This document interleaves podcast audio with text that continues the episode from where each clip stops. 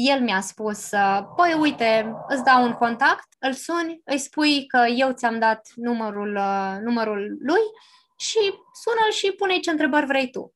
M-am blocat.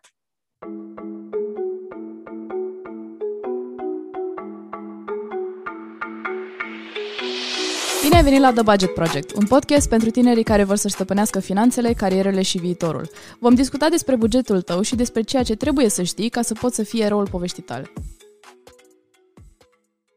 Azi suntem aici împreună cu Marciana, care este coach de dezvoltare personală și trainer și ne va ajuta cumva să înțelegem mai bine dimensiunea asta personală a business-ului. Ce înseamnă de fapt să ai o proprie afacere și cum poți să o navighezi așa încât să ajungi la succesul exact așa cum îl definești tu. Pentru că până acum am vorbit foarte mult despre antreprenoriat și despre pașii pe care trebuie să-i parcurgem pentru a deschide o afacere proprie și pentru a întreține o proprie afacere. De data asta vorbim puțin mai în amănunt despre ce înseamnă asta la nivel personal. Marciana, spune-ne puțin despre tine și despre coaching și despre ce înseamnă de fapt ceea ce faci tu. Bună și mulțumesc pentru, pentru invitație. Um, eu sunt, în primul rând, coach de dezvoltare personală cu un focus pe, pe neuro, neuroștiință, cum funcționează creierul nostru și de ce avem nevoie să, să trăim o viață așa cum ne dorim, um, în care includem, practic, componenta asta de, de well-being și fac uh, în paralel cu asta mindset training pentru antreprenori, pentru că um, de multe ori ca antreprenor, în special când ești la început, te confrunți foarte mult cu um, fie cu frica de eșec, fie, fie cu frica de succes, fie cu acest uh, blame game care apare lucrat 14 ore pe zi sau lucrat 2-3 ore pe zi și nu sunt productiv și um, în, zona, în zona asta și workshop-uri generale de, de dezvoltare personală. Um, acum m-ai întrebat ce este coaching-ul și um, coaching-ul este, este o artă, îmi place mie să spun, um, arta de, de a pune întrebări potrivite și de a deschide perspective, um, a apărut în domeniul profesional mai mult din uh, partea de mentoring, um, din supervizare și, uh, practic, prin întrebările potrivite poți să-ți setezi obiective, poți să-ți uh, um, faci un plan în continuare, un plan de viață sau un, sau un plan de business um, și cam, cam asta ar fi pentru început, ca să nu mă duc uh, in different rabbit holes. Ca să începem uh, acest uh, interviu cum ar veni de la început, spune-ne un pic care este diferența dintre coaching și terapia clasică, care e diferența dintre cineva care uh, are ședințe săptămânale cu tine și cineva care se duce la psiholog. Lucrează împreună aceste două lucruri? Cum, cum diferențiezi? În primul rând, este o linie, linie clară și nu este, aș putea spune, uh, pentru că, bun, tendința este să se spună mergi la terapie să-ți lucrezi rănile din trecut um, și mergi la, la un coach ca să lucrezi pentru viitor și să, să lucrezi cu, cu prezentul. Um, focusul e mai mult pe prezent. Este adevărat, însă și ca um, coach nu poți ignora trecutul persoanei și de unde provin diverse convingeri limitative. Um, și acum și la terapie depinde de tipul de terapie, dar te poți axa pe prezent și pe ceea ce vrei să faci în continuare. Însă e adevărat că cu un coach lucrezi pe poate pe chestii uh, mult mai specifice, setare, setare de intenție, intenții, setare de obiective, um, what is your life vision, care e viziunea ta de viață în continuare, care este planul tău pentru, pentru următoarea perioadă.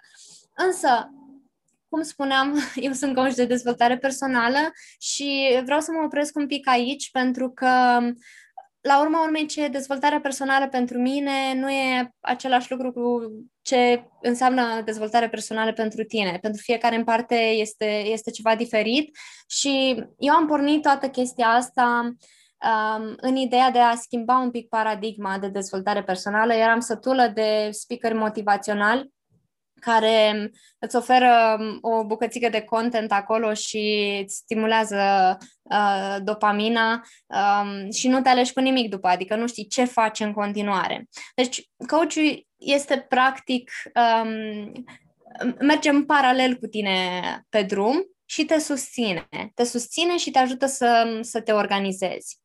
Um, în timp ce în terapie se tratează și alte lucruri precum uh, mental health uh, issues. De, te duci cu poate diverse tulburări sau diverse boli sau pur și simplu vrei să-ți, trate, să-ți rezolvi um, anumite răni ale sufletului, ca să spun așa.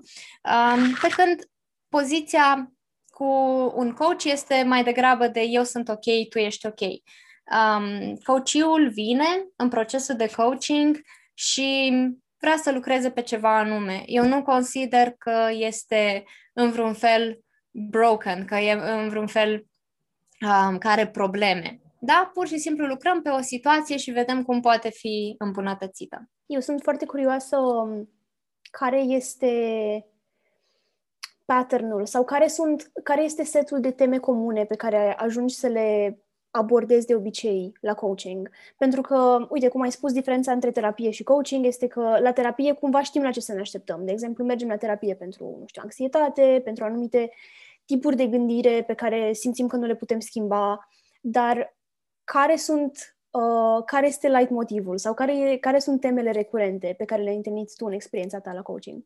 Cele mai întâlnite sunt această frică de succes, de a nu putea gestiona ce urmează în cazul în care se întâmplă ceva wow um, și vin o grămadă de clienți sau uh, businessul tău are un boom um, sau pur și simplu tu pe plan personal ai succes, vin oportunități, ce fac, ce aleg, apare această frică de a nu putea gestiona um, succesul și în același timp frica de eșec Um, deci astea ar fi temele principale, plus perfecționismul, sindromul impostorului, um, ce, ce altceva. Ca teme principale se ajunge și la discuția pe valori. Ce valori mă ghidează pe mine în viață? Care este um, busola mea interioară? Ce zice busola mea interioară? Și, de asemenea, și cum pot să-mi accesez intuiția um, cum pot să îmi ascult vocea interioară și să o ajut să primeze asupra criticului interior. Și ideea de cum îmi construiesc relații sănătoase cu ceilalți, cum construiesc dinamici ok cu ceilalți, că, da, bun, vii în coaching, de exemplu, și spui că vrei să te axezi pe dezvoltarea profesională, dar nu este o linie foarte clară între dezvoltare profesională și dezvoltare personală, la urma urmei. Nu le poți separa foarte mult, că dacă tu ai niște probleme în plan personal, niște situații care te macină, um, clar vii cu acea, acel seculeț de gânduri uh, și pe partea profesională, în special dacă ești antreprenor. Um, cred că de aici o să mergem foarte bine în următoarea întrebare, care este cum definești succesul? Dacă vrei să fii antreprenor, dacă vrei să cum a spus și Andreea la început, să ai o carieră diferită față de majoritatea lumii, cum definezi succesul în proprii parametri și cum nu te lași prins în cursa asta că n-ajungi niciodată la succes? Cum îți dai seama când ai ajuns la succes, cum sărbătorești succesul și cum te menții fără să ai acel stadiu de burnout sau de epuizare mentală? O să le iau așa pe rând și tu mă aduci pe, pe, înapoi pe drum ușor, că sunt multe întrebări. Aș spune că succesul e definit de foarte multe eșecuri, de felul în care tu primești eșecul, dacă îl vezi ca pe um, sfârșitul lumii sau ca pe o treaptă în dezvoltarea ta, în dezvoltarea businessului tău. Um, eu merg foarte mult pe mentalitatea de a crea prototipuri, a le testa și a învăța. Orice poate fi considerat un prototip da? Nu creezi produsul final, creezi întâi un prototip, îl testezi și apoi înveți din asta și îmi place să spun, um, um, când vorbesc cu, cu clienții mei, le spun despre chestia asta, că fiecare experiență de viață este un prototip, nu e produsul final. Nu ai eșuat și nu mai e cale de întoarcere. Um, de asta mi îmi place mindset-ul ăsta de, de prototyping, um, testing and learning și aș mai spune că succesul e definit și de propria ta poziționare, la urma urmei, uh, cu ceea ce faci și de ce faci ceea ce faci. Uităm foarte des, e o chestie a devenit așa, what is your why și ce important este acel de ce al tău, acel scop uh, în viață. Da, poate îl formulăm la un moment dat și uităm pe parcurs. Uităm de ce facem ceea ce facem și ne poticnim într-un loc și ce facem de acum încolo? Aoleu, eu mă las de antreprenoriat că e plin de riscuri și um, este, um, este prea stresant pentru mine. Se ajunge într-adevăr la, un, la o doză, se poate ajunge la o doză mare de stres, um, dar care poate fi gestionabilă la urma urmei și succesul e definit și de cum gestionezi stresul. Aș spune că personal, da, pot vorbi în numele meu, uh, în viziunea mea, succesul e definit și de cum ai grijă de tine. Componenta asta de well-being, că stresul a ajuns să fie purtat ca o medalie de onoare, așa, în piept, uh, mă sacrific, sunt stresat, dar continui orice ar fi și nu am grijă de mine și așa se ajunge la urmă urmei și la burnout. Sincer, nu pot fi mai de acord decât sunt acum cu ce ai spus legat de stresul ca badge of honor. Pentru mine, cel puțin, mentalitatea asta, am vorbit în episoadele trecute despre ideile noastre de productivitate și ce înseamnă pentru noi cum măsurăm productivitatea, cum ne creăm cumva programul în funcție de scopurile de productivitate pe care le avem. Și ce am observat cel puțin în trecutul meu a fost tocmai ideea asta că cu cât sunt mai stresată, cu atât înseamnă că mă apropii mai mult de succes, orice ar însemna el. Bineînțeles, cel puțin eu nu aveam o idee definită. Adică nu știam ce vreau de la viață, nu știam ce înseamnă succes.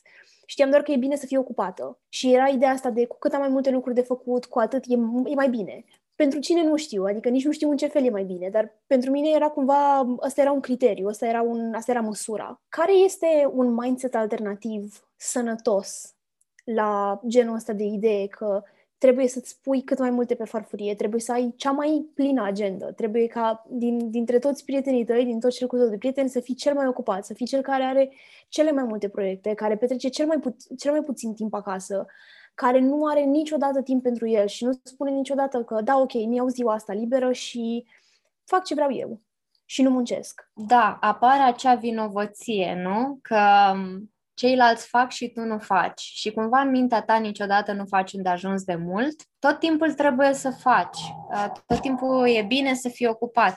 Uh, eu cred că învățăm asta într-un fel și din societate. Ne-am format această mentalitate de, de victimă, mulți dintre noi, unde te plângi, of, cât sunt de ocupat, uh, cât e de greu, că aștepți cumva și din jur un soi de susținere sau un soi de recunoaștere, pe când recunoașterea poate să vină și din alte surse, la urma urmei, dar atunci când ești înconjurat de persoane care fac, fac, fac într-una și nu, um, nu consideră ceva normal uh, să-ți iei o zi liberă, bineînțeles că ajungi să simți acea vinovăție și să simți că, băi, poate e ceva în neregulă cu mine că tot vorbeai de productivitate și cum măsurăm productivitatea, o să spun niște chestii pe care le poate aplica oricine în zona de, de mindset sănătos, să spun așa, sau de tips and tricks.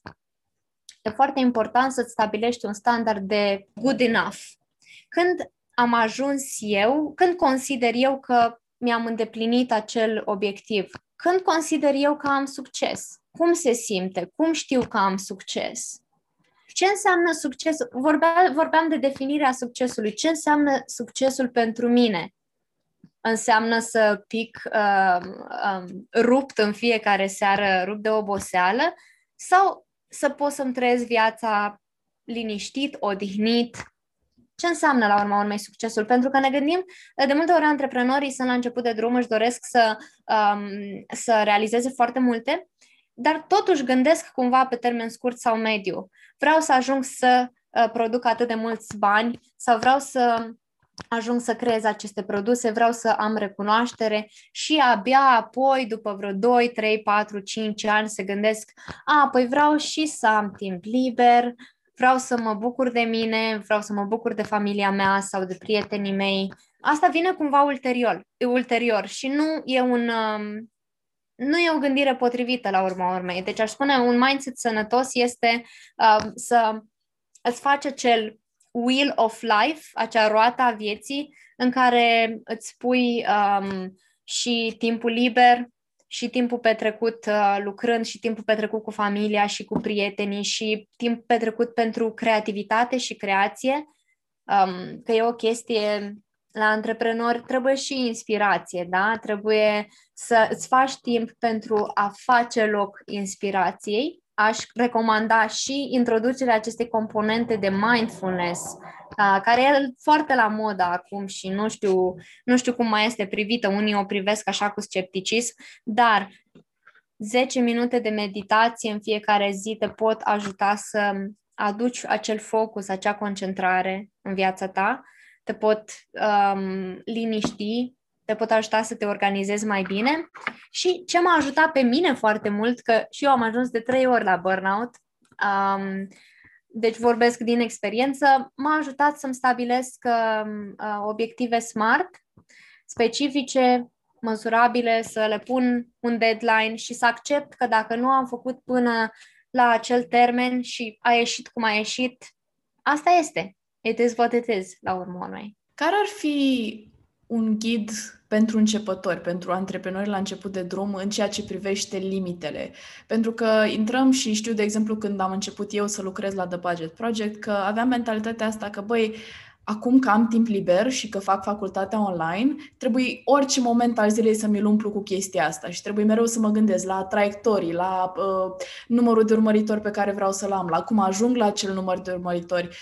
Uh, cum ne stabilim acea rutină în care să știm, ok, de la 8 la 10 lucrez la asta, după aia iau o pauză de masă, după aia fac următorul task și cum ne ținem de acele deadline-uri? Pentru că mi se pare că atunci când tu ești cel care setează limitele, tu ești cel în controlul uh, firmei tale sau al proiectului tău, cum te ții de propriile deadline-uri? Pentru că ai tendința aceea să spui, aia, știi ceva, de fapt o să mă duc să mănânc mai încolo sau o să stau cu familia săptămâna viitoare sau cum scăpăm de chestia asta? În primul rând, aș spune, aș recomanda, de fapt, contabilizarea orelor, câte ore muncesc, câte ore studiez, câte ore am timp liber sau creez, da? Împărțirea acestor ore. De exemplu, acum foarte mult ne folosim de social media, da? Ne putem împărți uh, pe partea de afacere, câte ore petrec făcând un buget, câte ore petrec făcând marketing, câte ore petrec făcând uh, um, creație, da? Creation Day. Ne putem împărți zilele, putem face zile tematice. Zi de creație, zi de prototyping, zi de uh, parteneriate, zi de budgeting. Putem face un experiment, da? O săptămână vedem, pur și simplu contabilizăm orele, vedem câte ore am făcut ce și următoarea săptămână înainte să înceapă săptămâna, ne întrebăm cum vrem să arate săptămâna respectivă. Ce aș vrea mai mult săptămâna asta? A, păi vreau mai mult timp liber. Bun. Îmi fac dinainte programul și încerc să mă țin de el. Asta ar fi o chestie care, care ar ajuta. Um, și apoi ajută foarte mult să ai un accountability body. Cineva care să te țină responsabil de ce ai spus că faci. Și să îți dea un telefon, să, aș spune chiar uh, programate acele, acele coluri în săptămâna respectivă. Ok, ne auzim marți și ne auzim joi și discutăm jumătate de oră. E foarte important să ai pe cineva pentru că tu te păcălești de unul singur și zici că a, păi nu, stai că n-am muncit chiar atât de mult sau n-am fost foarte productiv azi sau am timp să fiu productiv mâine um, și un accountability body care să te, să te țină nu numai accountable, responsabil pentru uh, productivitate, ci și pentru well-being, pentru uh, bună, pentru starea ta de bine. Um, eu și Laura zâmbeam pe parcursul uh, discursului tău despre accountability body, pentru că asta este un lucru pe care l-am implementat noi recent, sau cel puțin am încercat să-l implementăm. Pentru că vorbeam cu Laura despre ideea asta că este super important să muncești într-un ritm în care ai timp să faci tot ce tot ce îți propui să faci. Dar în același timp, asta era ceea ce spuneam eu, bineînțeles, puțin, din, puțin așa din cărți, pentru că nu e ceva ce aduc în viața mea cât de mult ar trebui, așa de mult cât ar trebui să aduc. Uh, ideea asta că zilele de pauză sunt o parte integrală a muncii tale. Principiul ăsta e de la efectiv physical training, de la oamenii care merg la sală și care fac workout-uri și lucruri de genul ăsta, care spun că e super important să ai rest days pentru că mușchii trebuie să se refacă sau whatever, nu știu care e procesul. Ce am încercat noi să facem, spus Laurei, ia-ți, te rog, 10 minute pe zi sau cât vrei tu, oricât, și fă ceva care nu e legat de muncă, care nu, nu știu, nu înseamnă să te uiți în momentul în care îți faci unghiile la videouri de finance, pentru că asta e tot muncă, adică astea sunt tot chestii care țin de dimensiunea asta profesională. Și acum dau din casă, îmi pare rău, Laura, dar uh, o, să, o să ține mult mai mult de tehnica asta de accountability body. Laura, plângi? Mi-au dat lacrimile pentru că mi se pare foarte amuzant că într-adevăr, foarte multă vreme obișnuiam să spun, păi da, da, dacă tot e informativ și dacă oricum îmi fac unghiile, ce mai contează dacă ascult ceva educativ? Și mie mi se părea așa o chestie foarte tare, că pot să fac două lucruri în același timp, să asimilez informația. Când voiam să notez ceva, mă opream din ce făceam și notam. Și, da, nu, nu pot să mint că m-au ajutat acele videouri, adică faptul că le-am văzut în momentul respectiv și nu eram distrasă de altceva, uh, mi-a permis să memorez foarte multe lucruri de finanțe. Dar, mai recent, la sfatul și altul Andrei și altul Marcianei, am început și eu să fiu un pic mai grijulie cu, cu programul meu de seară. Am început, de exemplu, să mă limitez la o oră de Instagram pe zi și în rest, dacă vreau să fac ceva, nu știu, mai puțin uh, sistematizat să citesc sau mă pun mai devreme în pat seara sau chestii de genul ăsta și încerc și eu să adopt, uh, adopt meditația ca parte a rutinei zilnice, dar, uh, mă rog, mai avem de muncit până acolo. Așa că dacă tot ajungem la această parte a discuției, Maciana, am vrea să știm o, un, care ar fi, nu știu, Resources 101. Care ar fi resursele tale pentru începători? Care ar fi uh, lucrurile la care ai, ai, ai vrea ca un începător antreprenor să se uite sau să asculte sau să citească pentru a crea mentalități uh, sănătoase în afară de, bineînțeles, a lucra cu tine? Mulțumesc, Laura. Um, da, resurse. În primul rând, YouTube-ul este plin de tot felul de meditații ghidate și o să mă opresc un pic aici mi se pare important să spun că să vorbesc de niște mituri așa legate de meditație, cum că trebuie să-ți golești mintea de gânduri și dacă nu ajungi să-ți golești mintea de gânduri, tu de fapt n-ai meditat. Asta nu este, nu este adevărat. Ideea este să îți relaxezi mintea și să-ți observi gândurile, să le lași să fie um, și să aduci și respirație în corp. Adesea stăm foarte încordați, um, în special lucrând, în special la laptop, stăm în aceeași poziție mult, uh, multă vreme și nu aducem relaxare în corp de niciun fel. Noi ni se pare că ne relaxăm, da? Um, că ne facem manicura în timp ce ascultăm videouri. În primul rând, asta este multitasking și știi cum e, din multitasking, de fapt, creierul se mută de pe un task pe altul, nu, e, nu face multitasking nu este concentrat pe ambele și să dea 100% în, în ambele. Deci aș spune că sunt, sunt, uh, sunt resurse pe YouTube, sunt uh, meditații ghidate pentru oricine vrea să încerce. Uh, pentru cine vrea să ia complet de la, de la zero, aș spune să inspire și să expire de mai multe ori, lent. A, uite, chiar o să, o să facem un exercițiu care se numește The Square Breathing, respirația pătrățel, um, unde te inspir, numeri până la 4, ții respirația și numeri până la 4, expiri numeri până la 4 și ții din nou până la 4.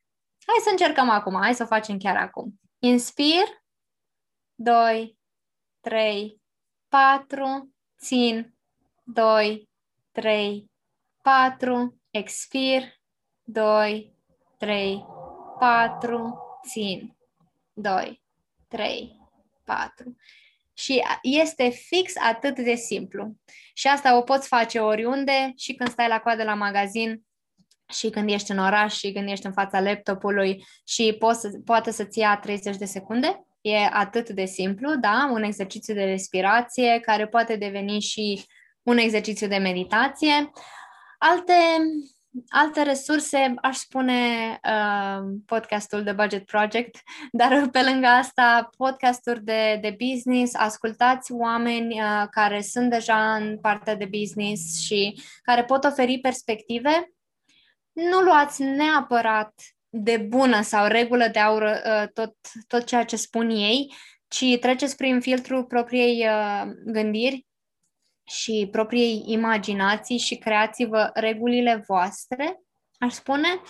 Ceea ce a mers la mine, eu îmi făceam, îmi programam în orar două coluri inspiraționale pe săptămână. Și ce făceam? Găseam pe cineva, găseam o firmă care îmi plăcea, o organizație, o firmă sau o persoană și contactam, le dădeam un mail și le spuneam, bună, um, mie chiar mi se pare foarte interesant ce faceți voi, și credeți că ne putem auzi 15-20 de minute? Aș vrea să vă pun niște întrebări. Și îmi făceam un set de 3-4 întrebări și îi sunam. Și ce credeți? Oamenii zic da. Oamenii își fac timp pentru asta. Căutați-vă mentori. Dați-le, dacă găsiți o persoană care, um, care vă place, care vă inspiră, un, un om de business, un antreprenor, dați-le un mail o dată pe lună, un call ajută, un call de mentoring și faceți acolo, puneți întrebări și lăsați-vă inspirați. Aș spune că ăsta e începutul începuturilor um, și fără rușine, eu a trebuit să-mi trec peste chestiile astea. Um, am fost în sistemul de, de educație nordică nordic și am învățat acolo chestiile astea venită cu, cu rușinea în spate și cu, cu frica și toate fricile și um, să nu ridic capul din pământ în fața profesorului, în fața oricărui uh, tip de autoritate și în momentul în care el mi-a spus, uh, păi uite, îți dau un contact, îl suni, îi spui că eu ți-am dat numărul, uh, numărul lui și sună-l și pune ce întrebări vrei tu m-am blocat. Eram terorizat, am stat cu numărul ăla de telefon, îl aveam trecut într-un carnețel, am stat zile întregi și el m-a întrebat, l-ai sunat?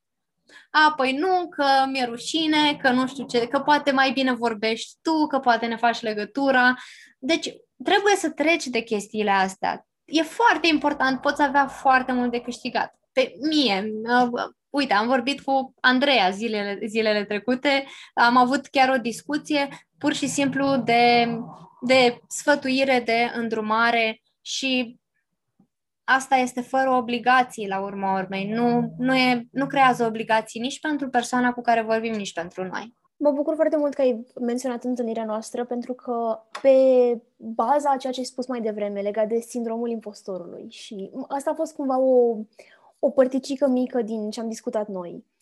Uh, nu o să intru în detalii, dar în esență de o mie de ori da la ideea asta cu mentoratul. E super, super, super important. Am vorbit despre lucrul ăsta pe podcast de prea multe ori deja. E super important să reach out, să vorbești cu oamenii care te inspiră și să-i întrebi, măi, tu cum ai făcut chestia asta? Pentru că de cele mai multe ori, cum ai spus și tu și cum ziceam și noi înainte, chiar sunt dispuși să te ajute. Bine că nu toți, dar cei mai mulți probabil sunt dispuși să te ajute. Ce se întâmplă, cumva ca să mă duc înapoi la sindromul impostorului? Ce se întâmplă în momentul în care te gândești, ok, eu vreau să aflu informații de la omul ăsta, eu vreau să vorbesc cu el, dar simt că nu sunt în locul în care să mă pun pe mine într-o lumină suficient de bună încât omul ăsta să-mi dea încredere și să spună da, tu meriți cele 15 minute pe care le ceri să discutăm împreună. Asta e o întrebare cu o valență oarecum personală, pentru că eu m-am confruntat cu ideea asta de foarte multe ori, mă gândeam, ok, bine, am rezultate și văd cumva că fac niște lucruri de care sunt oarecum mândră, dar în același timp poate că, poate că aș fi putut să fac mai mult sau poate că locul în care am ajuns acum, nivelul la care am ajuns acum nu este neapărat așa de bun pe cât cred alții. Cum te confrunți cu gândurile astea și cum schimbi cumva framing-ul, cum schimbi lumina în care vezi piedicile astea? Eu aici am un mic avantaj um, pentru că folosesc foarte multe unelte din coaching care mă ajută să văd din diverse perspective dar e ca și cum ai sta în jurul unei mese și tu stai pe un singur scaunel, unei mese rotunde, da? Tu stai pe un scaunel într-un, într-un colțișor și nu te-ai dus pe niciun alt scaunel. Nu ai privit din celelalte perspective.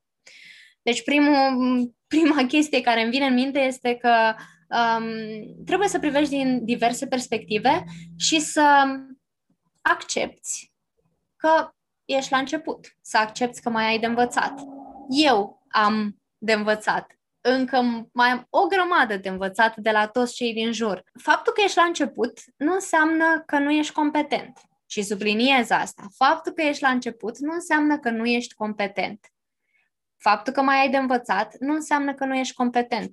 Avem, um, mă rog, cei care trec um, se confruntă cu acest sindrom al impostorului, de fapt, au niște așteptări de supraom de la ei, să, să fii supraom, niște standarde imposibil de atins, că asta e problema la urma urmei. Pun niște standarde prea înalte. Da, îmi doresc foarte mult, îmi doresc să realizez foarte mult, dar trebuie să fiu și realist.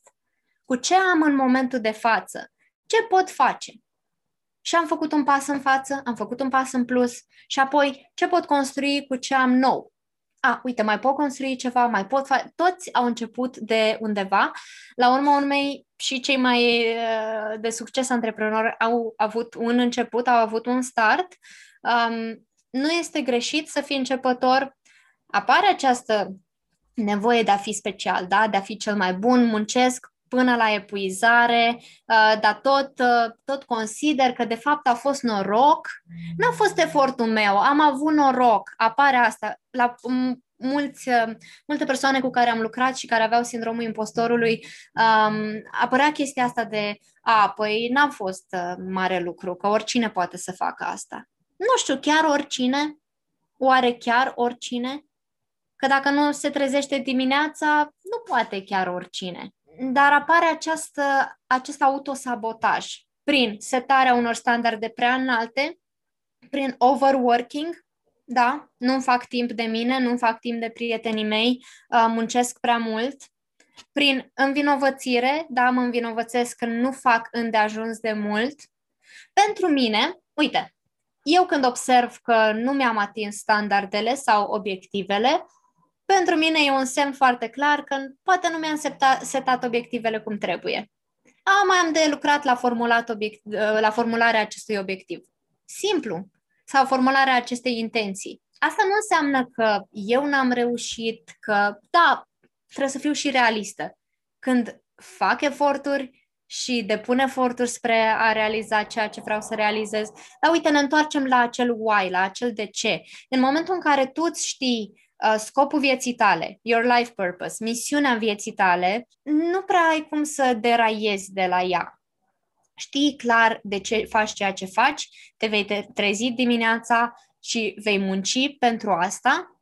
În unele zile mai mult, în unele zile mai puțin, dar tu tot te vei duce spre, spre acea luminiță pe care tu ți-o dorești să, să o atingi și pe care, la urma urmei, o trăiești deja uh, pentru că deja ai început. Trecem peste frica de, de eșec. Uh, asta duce numai, numai la anxietate, la um, acest performance. Trebuie să fiu tot timpul în zona de performance, să performez.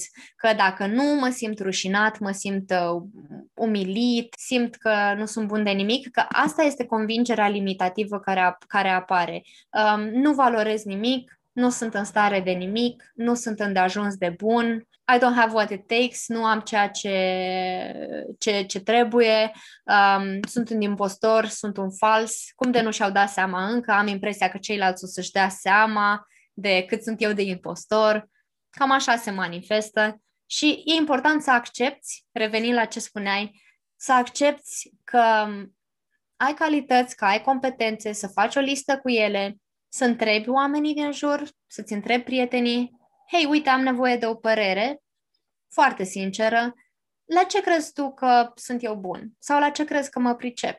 Poate mai observat în uh, procesul meu de muncă, de lucru. Cum, cum, ce ai văzut? Întrebări de asta deschise, da? Avem nevoie de păreri din exterior, că de multe ori ne facem acest discurs în mintea noastră de cum nu suntem îndeajuns de buni. Înainte să închem acest episod, am o întrebare legată de cum sărbătorim succesele, cum sărbătorim micile câștiguri along the way. Întrebarea ta m-a dus la, la un moment, acum vreo 2 ani, când am făcut un exercițiu în care trebuia să, să celebrăm greșelile. Și tu m-ai întrebat de celebra succesul și eu m-am gândit imediat la celebrarea greșelilor, despre cât de important este să, să, să râzi și să have fun la urma urmei și când, când ai vreun eșec sau să nu iei viața atât de în serios. Dar revenind la a celebra succesul, um, da, cred că trebuie să um, știi când este un succes în primul rând, cum spuneam, stabilește când știu că am avut succes sau când știu că trebuie să mă opresc și să celebrez. Poate chiar implementarea unor, uh, uh, unor ritualuri la nivel de la nivel de companie, la nivel de business, uh, cu prietenii, de celebrarea succesului, programarea unei vacanțe, nu știu, idei pot fi nenumărate, o zi la spa, dar e foarte important să celebrezi nu numai când ai ajuns fix la standardul ăla foarte înalt pe care tu ți l-ai pus, ci să celebrezi și când ai ajuns la jumate. Să te oprești și să te bucuri de ce ai realizat, să vezi ce ai învățat din asta și apoi să, vorba aia, să închizi agenda, să închizi laptopul și să te duci, să te duci în oraș, să, să ai o cină, un prânz cu un prieten, să ai o discuție mișto, um, să-ți faci un cadou ție. Este extrem de important și e o componentă strong din, uh, din zona de well-being. Îți mulțumim foarte mult, Marciana, pentru toate discuțiile astea legate de perspectivă, pentru că, cel puțin pentru mine, sunt sigură că și pentru Laura, dar o să ne spună ea, uh, pentru mine lucrurile astea sunt foarte, foarte importante, pentru că de multe ori, cum ai spus și tu la început, ce vezi pe YouTube sau ce vezi în videourile astea motivaționale, sunt de obicei mentalități de care te încurajează să muncești prea mult care te încurajează cumva să te ignori pe tine și să lupți pentru a ajunge la succes, indiferent ce înseamnă asta, pentru că nu-ți oferă nimeni o clarificare despre cum poți tu să setezi lucrurile astea. Și chiar cred că, tocmai pentru că am vorbit despre ce face coachingul de fapt și cu ce te ocupi tu uh, în poziția de coach, mi se pare că asta e o oportunitate foarte faină de a căpăta niște insight despre tine despre ce înseamnă ceea ce faci tu pentru tine, care sunt valorile tale. Mi se pare super, super cool. Și sigur este o variantă pe care o voi lua în considerare, cel puțin eu. Eu uh, lucrez cu Marciana de câteva luni, cred că se fac aproape 5 luni de când lucrăm împreună și uh, cu fiecare ședință pe care o facem mă simt din ce în ce mai abilă să mă stăpânesc în, în tendințele mele de a munci foarte mult și, așa cum am spus, învăț să-mi, să-mi pun limite, învăț să fiu mult mai vocală și să mă exprim mult mai bine cu ceea ce simt. Uh, și de asta am și vrut să, să, să te avem la, pe podcast, pentru că mi se pare foarte important. Știu că sunt foarte multe persoane care ne urmăresc pe pagină și care ne mai dau întrebări de, băi, cum pot să fac asta? Sau ție nu ți-a fost frică când ai înregistrat firma? Sau tot felul de întrebări la care noi sigur putem să răspundem din perspectivă proprie, dar nu este nimic mai bun decât un specialist care să-ți spună, băi, asta e situația, concentrează-te pe ce poți să faci mai bine, don't beat yourself down și cred că asta este ceea ce faci tu cel mai bine și ceea ce pot să zic că m-a ajutat foarte clar. Așa că o să lăsăm în descrierea videoului toate datele tale de contact și sperăm ca lumea să te contacteze, chit că e pe parte profesională sau pe parte personală, strict personală. Uh, noi îți mulțumim din nou că ai acceptat să fii în acest episod și sperăm să ne mai vedem în această formulă. Mulțumesc și eu de invitație și chiar mi-a făcut foarte mare plăcere. Și apropo de frică, frica este un combustibil. Mie mi-e frică chiar și acum, după atâta timp de, după atâtea experiențe. Deci frica e mereu, mereu acolo. Totul e să nu, să nu te concentrezi pe ea. Dacă v-a plăcut episodul de astăzi și dacă aveți prieteni sau familie sau colegi de muncă sau oricine credeți că ar fi interesat de o astfel de discuție, nu ezitați să împărtășiți episodul atât pe platformele audio cât și pe YouTube. Ca de fiecare dată, dacă aveți orice fel de întrebări sau comentarii sau sugestii pentru videouri următoare, nu ezitați să ne scrieți la pagina de Budget Project pe Instagram și, bineînțeles, dați subscribe canalului dacă nu ați făcut asta deja și un like acestui video și ne revedem data viitoare.